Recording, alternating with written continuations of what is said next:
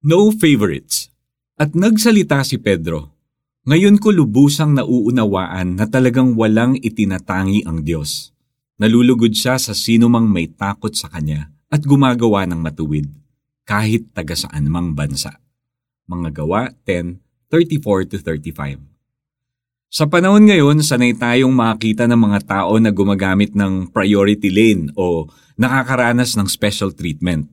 Madalas, sila yung mga PWDs, senior citizens o mga buntis. Tama naman na mabigyan sila ng priority sa mga pila at public transportation dahil hindi madali para sa kanilang tumayo o maghintay ng matagal. Pero may mga tao na nakakatanggap ng special treatment na hindi naman dapat. For example, may isang taong pumasok sa isang restaurant. Hindi siya pinansin ng guard dahil naka-shorts at tsinelas lang siya. Habang naghihintay siya ng table, may pumasok na foreigner na ganoon din ang suot. Shorts at chinelas. Pero todong ngiti at friendly ang pagbati at pagsalubong ng mga guards doon sa foreigner. In today's verse, napaka-surprising siguro ang sinabi ni Pedro sa mga taong nakikinig. Akala kasi dati ng mga Hudyo, sila lang ang pinaboran ng Diyos.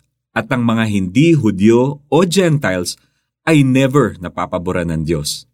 Pero mali sila. Walang itinatangi ang Panginoon natin. Hindi niya tinitignan ang kulay ng mata o balat natin. Lahat tayo, Pilipino, American, Chinese o kung anumang nationality, ay mahal ng Panginoon. Namatay si Jesus para sa lahat ng lahi at ililigtas niya ang sinumang sasampalataya sa Kanya. John 3.16 Let's pray. Lord, kayo po ang lumikha sa lahat ng tao sa mundo. Tulungan po ninyo ako na ma-appreciate ang iba't ibang nationalities that you have made and not to esteem one over the other. Dalangin ko rin na marinig ng lahat ang gospel at tanggapin kayo, Jesus, ng mga tao as their Savior. Para sa ating application, minsan meron pa rin tayong stereotypes tungkol sa mga taga-ibang bansa tulad ng Amerika, Japan, o China. This week, Umili ka ng isang bansa at mag-research tungkol sa mga tao dito. Kung may kilala ka na galing sa bansang yon, kausapin mo siya. Get to know what that person is really like. Para matanggal sa iyong isipan ang mga maling paniniwala o bias.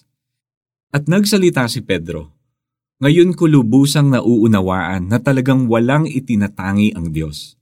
Nalulugod siya sa sino mang may takot sa Kanya at gumagawa ng matuwid kahit taga saan mang bansa. Mga Gawa 10:34-35. This is Iko Gonzalez reminding everyone na mahal niya tayo anuman ang kulay o itsura natin.